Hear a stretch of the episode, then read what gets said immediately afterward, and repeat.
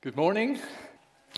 Do you know, um, three weeks today, I will have been a Christian for 57 years. Isn't that amazing? Um, I can't believe it, but it's been so good that 57 years ago I started an adventure with God that's taken me all over the world uh, and spent a lot of time in Newcastle with God doing great things that he's, as He's worked through me. So it's, it's wonderful to be part of all that God is doing. Um, to, this morning,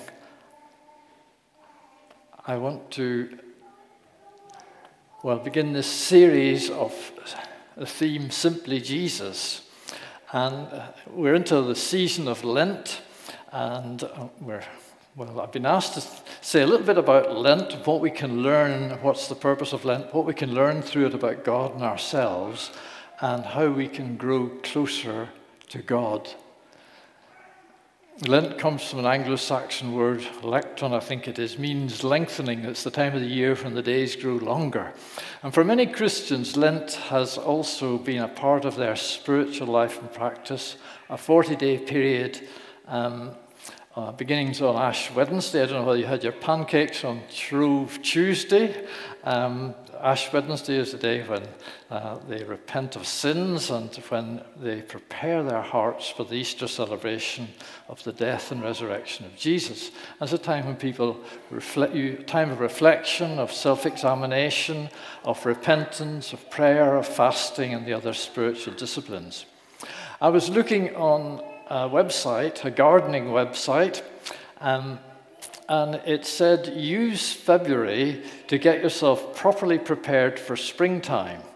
The following jobs will set you up for your best growing season yet. Firstly, prepare your seed beds, and it tells you what to do to do that. Check your tools are sound and your garden machinery is working. Give your tools and equipment a once over and apply a little TLC to anything that's needed and three blitz perennial weeds in your garden and kitchen garden. Dig them up, root them all out, and so you get a head start on the little blighters, is what it says. Um, I love that. Um, how do, you, do you know how you tell a genuine flower from a weed? Well, you grasp it strongly, and if it comes out in your hand, it's a genuine flower. That's just a little tip for you. Um, but when I read that web page, I thought, well, this is what Lent is all about, and it's very relevant for us. It's about preparing for growth. And we as a church, we're, we're preparing for a spiritual harvest in our personal and church life as we join with our Father in the four areas that we uh, have been mentioned and we're, we're looking at uh, the areas of compassion, creativity, children, and community.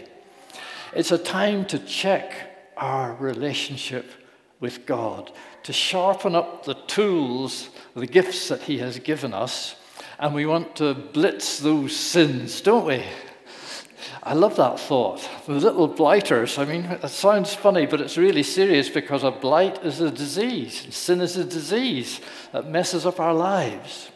So let's pray first. I'd like to pray. Dear Lord Jesus, um, just as the longer days point to spring and seeds being sown, prepare us for a harvest. Holy Spirit, help us to dig down deeper into our faith roots and prompt us to break up the fallow ground of any coldness in our hearts towards you so that your living water can seep down deep into the center of our beings. Holy Spirit, we invite you to prune away any dead branches so that we can bear fruit. You're welcome here this morning. Speak to our hearts, change our lives. In Jesus' name, Amen. I'm going to read from Luke chapter 4, first 13 verses. Um, and this is about the temptation of Jesus.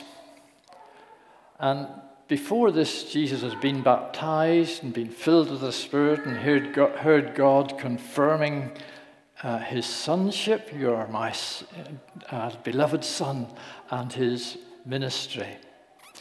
Verse 1 And Jesus, full of the Holy Spirit, returned from the Jordan and was led by the Spirit in the wilderness for 40 days, being tempted by the devil. And he ate nothing during those days.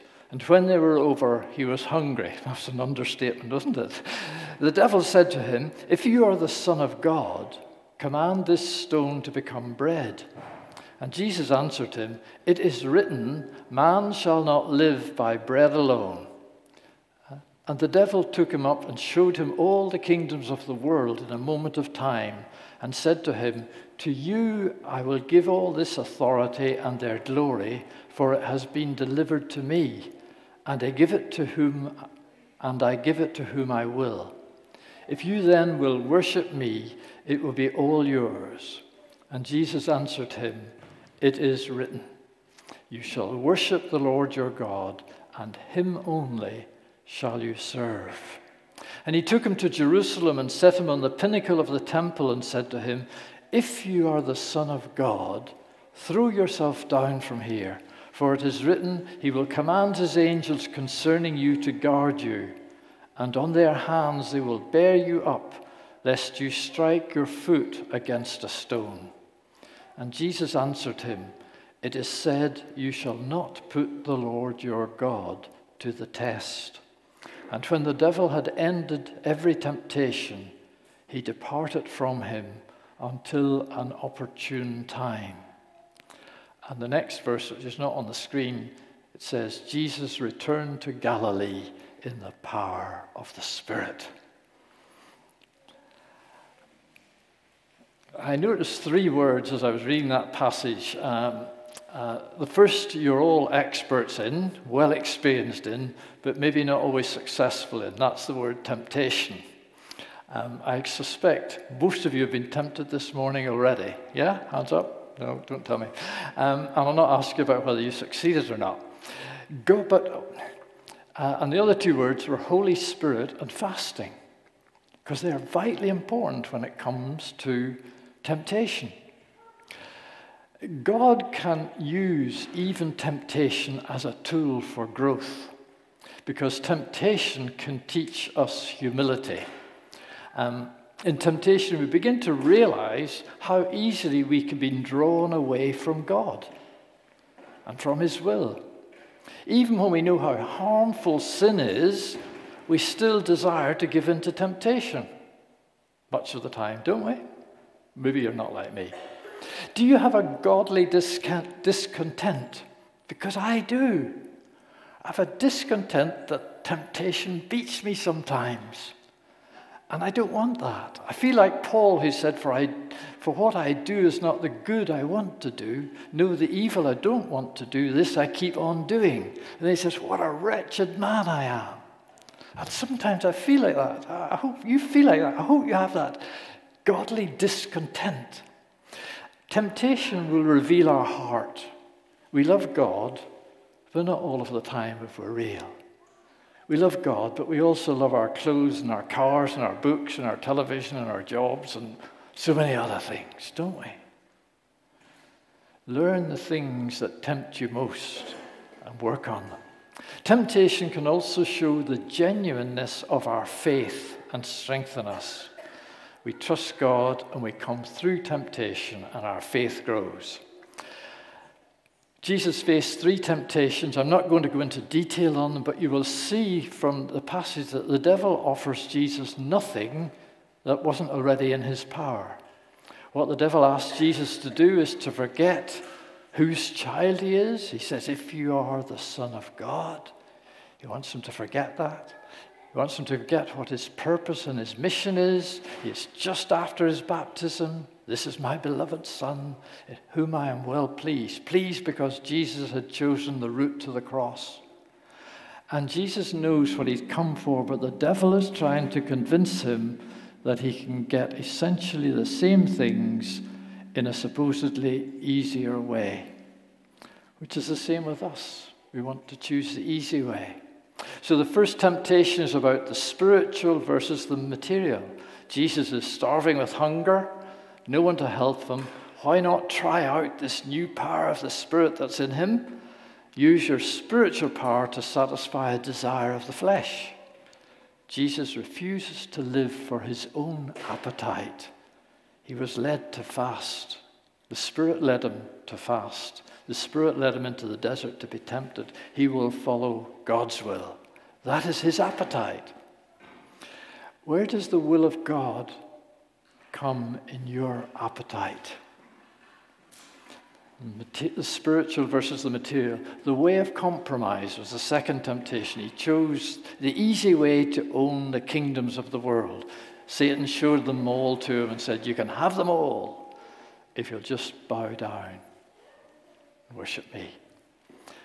Um, temptation to avoid the suffering and the cross, the way of compromise. Just bow to Satan and everything will be fine.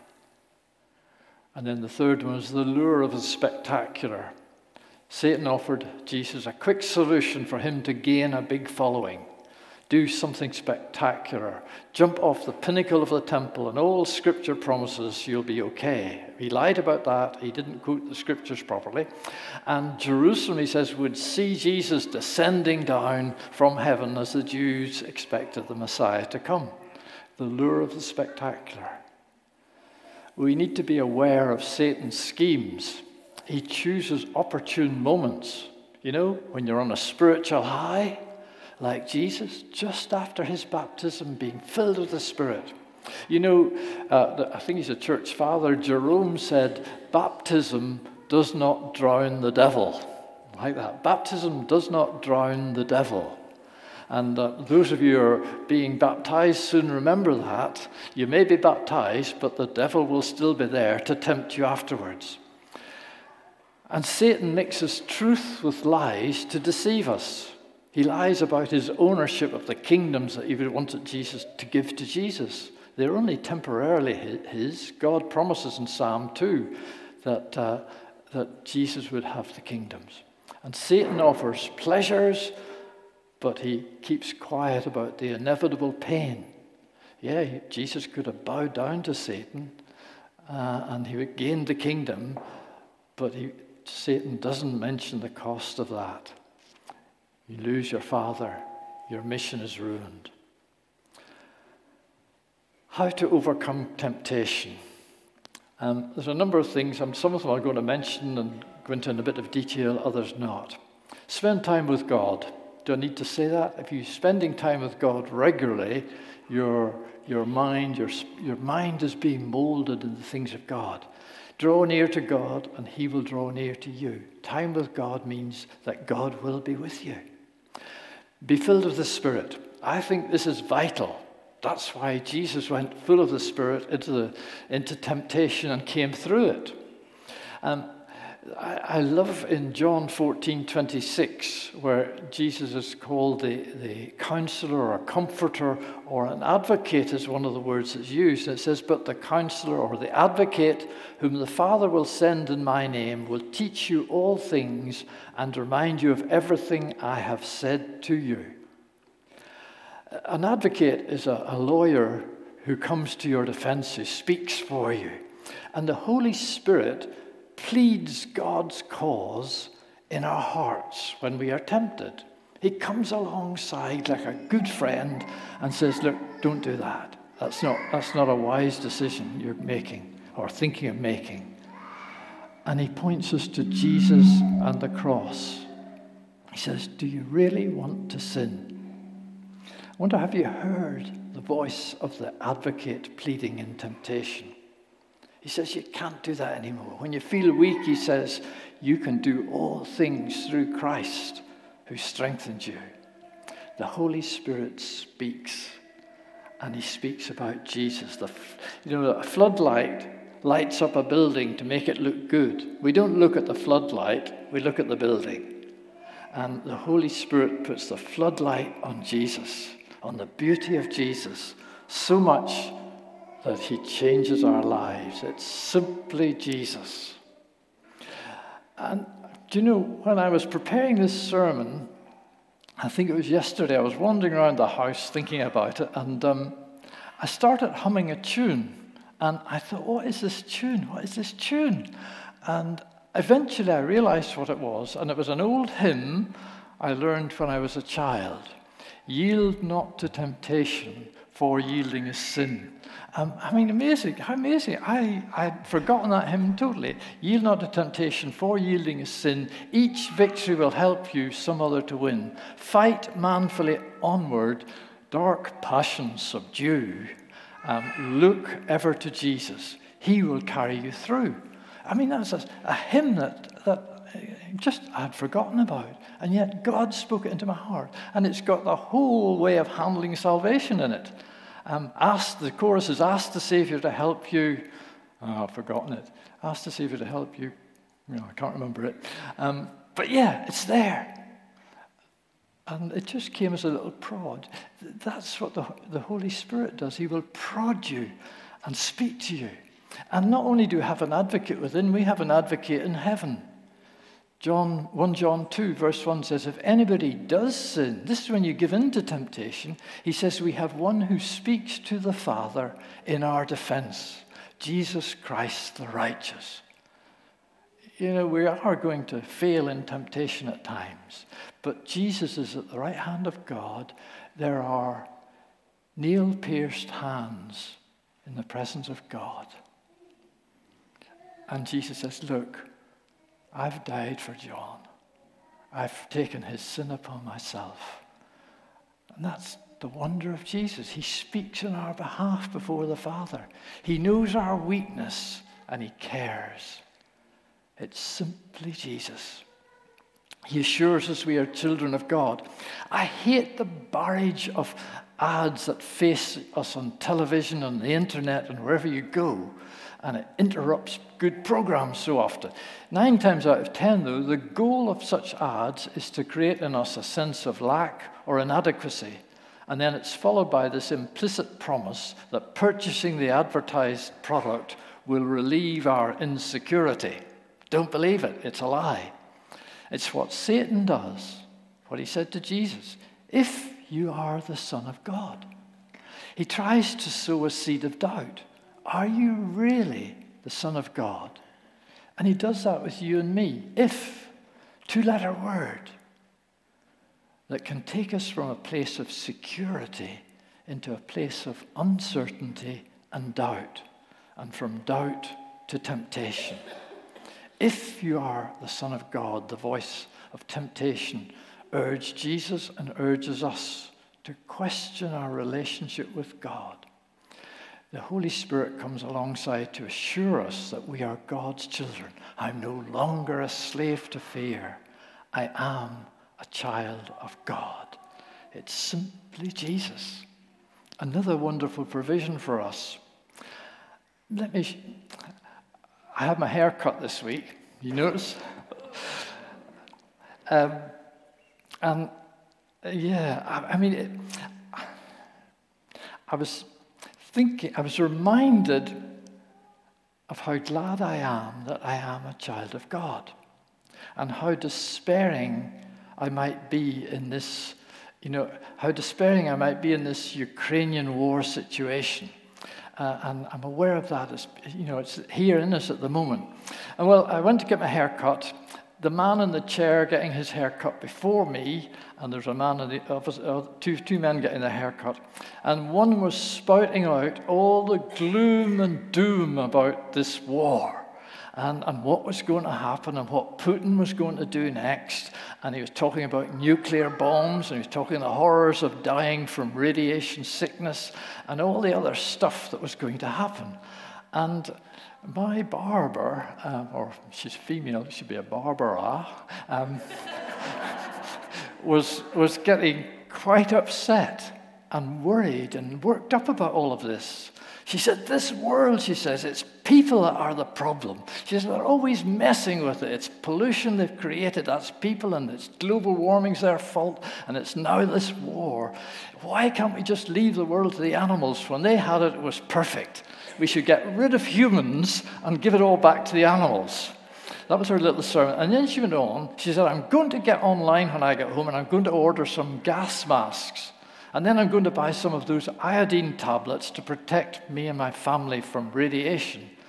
And then she said, I'm going to buy some sleeping tablets, and myself and my kids will eat them and die together.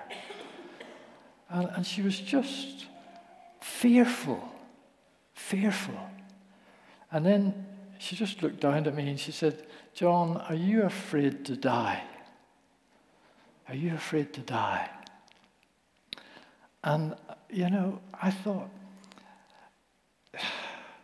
what must it be like to live in this kind of situation in the world and not know hope about death? How awful not to have a faith in a wonderful Savior like Jesus, who is working out his good purposes from the throne of heaven and who has a future and a hope for us Christians. So I was able just to say to her, I have no fear of dying. I may not like how I die, but I have no fear of dying. I said, It will be wonderful to be with Jesus, and I'll be in a new creation with no sin and no sickness and no pollution and all the rest. And how true. And then she carried on on another topic. but yeah, uh, it's, and maybe there's somebody watching this or listening here today, and you have a fear about death. And you know, Jesus wants you to know that He loves you. He wants to be your friend in life and beyond life forever. I'm going to pray a prayer, and if you want to pray along, because Jesus died for your sins, and you can ask His forgiveness and receive Him into your life today and know that you're His, his child. So let's just all close our eyes, and if you want to pray this prayer just quietly in your heart, please do that. Dear God, thank you for your great love in sending Jesus to die for my sins. I confess that I've turned away from you and deserve your condemnation. But now I trust in Jesus and his death on the cross as the only way by which I can be right with you. Please forgive me and give me your Holy Spirit to strengthen me to serve you to the end of my life and then take me to live with you in your wonderful new creation forever. In Jesus' name, Amen. If you've prayed that prayer, please let someone know. If you're here today, talk to Dave or Nicola or myself, just let someone know. I think there might be some material over on the table there that you can pick up that will help you. We have an alpha course which will help you discover more about Jesus, might be worth getting involved in. And we have life groups too that will help you to grow in your faith. Jesus, next, in terms of conquering temptation, Jesus equips us with powerful gifts. The gift of discernment, the gift of the Spirit, helps us to sort out the devil's lies from God's truth. The gift of tongues is a gift of praise that will strengthen us. Use that gift when you're being tempted. The Holy Spirit reminds us of the words of Jesus. Scripture that you've learned, He can bring to mind. If you haven't learned it, He can't bring it to your mind. It's the same with exams. He won't tell you the answers to the questions if, not, you know, if they're not in your head already. Um, but remember that. Um, he reminds us of the words of Jesus. So, how do we overcome temptation? Well, because of the Spirit's presence in us, He serves as a living, abiding, empowering resource constantly in us that gives us the unlimited power of Jesus Himself to live the godly life that our Father wants you to live. Simply Jesus. It's all about Him. Overcome temptation, spend time with God, be filled with the Spirit, be armed with the Scripture. Jesus quoted Scripture in every temptation.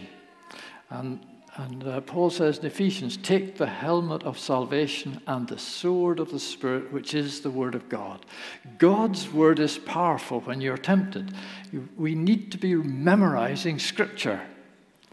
It's, it's difficult, but I'm so glad that I learned a lot of scripture when I was at Sunday school. Two or three verses every week, we had to repeat them. And, and in the end, you learned, you said a whole chapter. And there's chapters that I used to be able to say in the authorized version, and now it's harder.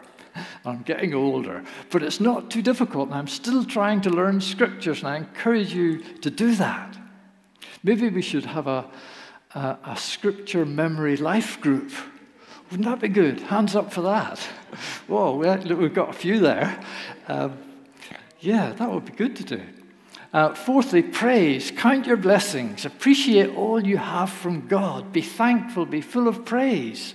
I, I this well, two weeks ago it was now. I was feeling this one day, and, and God just prodded me to make a list of all the people who had influenced my life. So I sat down in my journal. I wrote them out page after page. And I just looked at it, some of your names are on there. People have influenced me. I just thank God and praised Him for that. And it's really good because when you think a bad thought about one of you that are on that list, I think, oh no, they've been such a blessing to me. I don't think bad thoughts about you.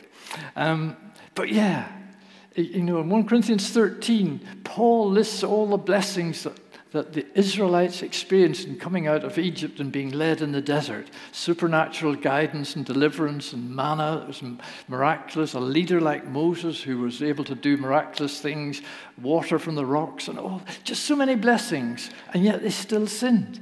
Count your blessings and, and remember them. Fasting.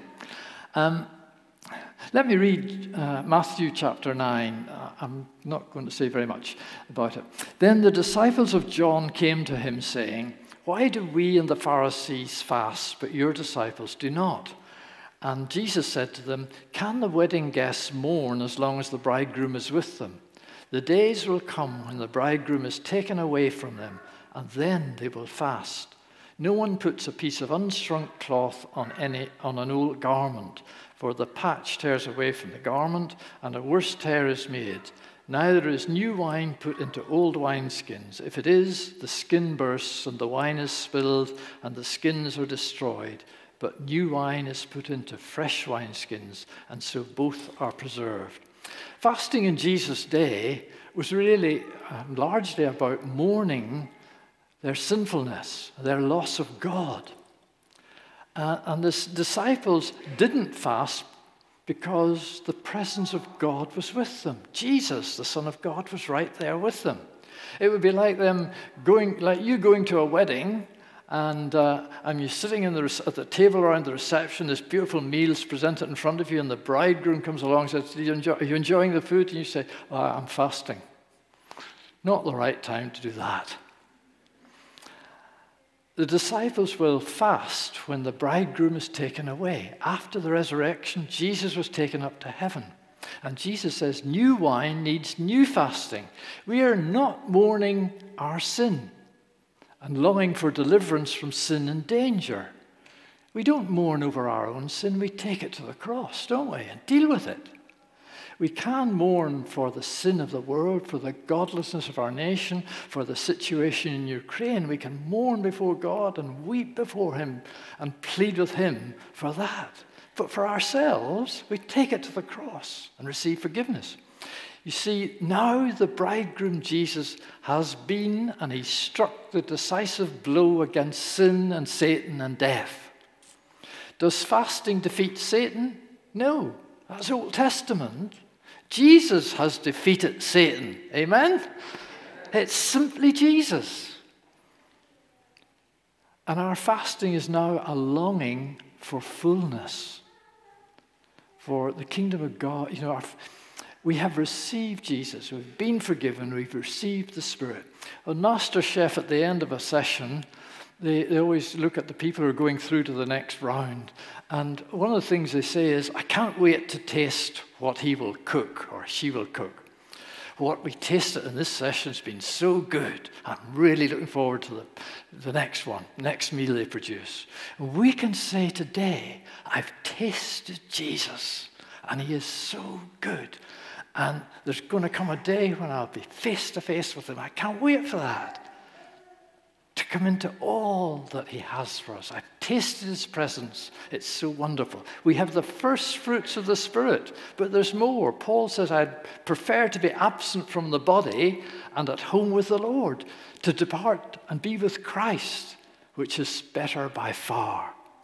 We've tasted, we know there's more. Do you have a hunger for that, for more of Jesus? What dulls your appetite for dinner? Well, it's eating sweets in the afternoon. You tell your kids, no sweets, you'll, not eat your dinner. And I have to apologize, but I had bought a Milky Way for each one of you because Milky Way is the sweet you can eat before meals. Do you remember that? and I brought you one, uh, they're all sitting at home.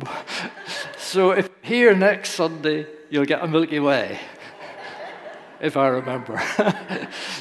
But nibbling at the table of the world dulls your appetite for God. That's the truth.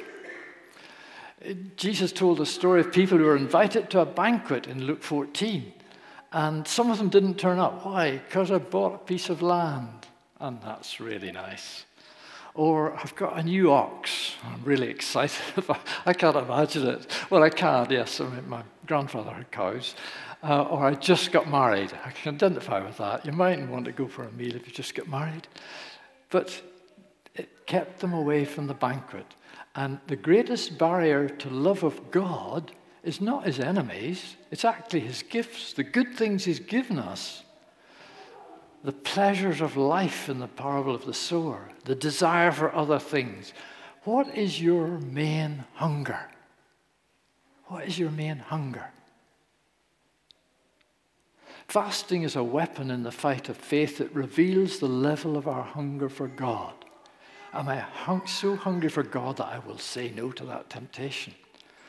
It reveals the Milky Way that we've been eating when God wants to provide spiritual manna, real food in Jesus. Fasting helps you discover your spiritual resources, to make a choice God's food or the world's food, the Milky Way. Fasting glorifies God. You know, God can use it for good purposes to transform our lives. So there we have it. The last thing is look for God's emergency exit. 1 Corinthians 13. No temptation has seized you except what is common to man, and God is faithful. He will not let you be tempted beyond what you can bear. But when you are tempted, He will also provide a way out so that you can stand up under it. That's a great promise. If you want to start learning scripture, there's the first verse to start learning. A little girl was asked if Satan ever tempted her to do wrong. And she said, Oh, yes.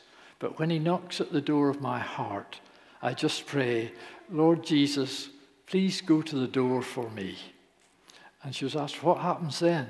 Oh, everything turns out all right. When Satan sees Jesus, he runs away every time like that. In her simple faith, that little girl realized that even the strongest Christian is no match for the devil. Only Jesus has defeated him. So we must be strong in the Lord. It's simply Jesus. Amen.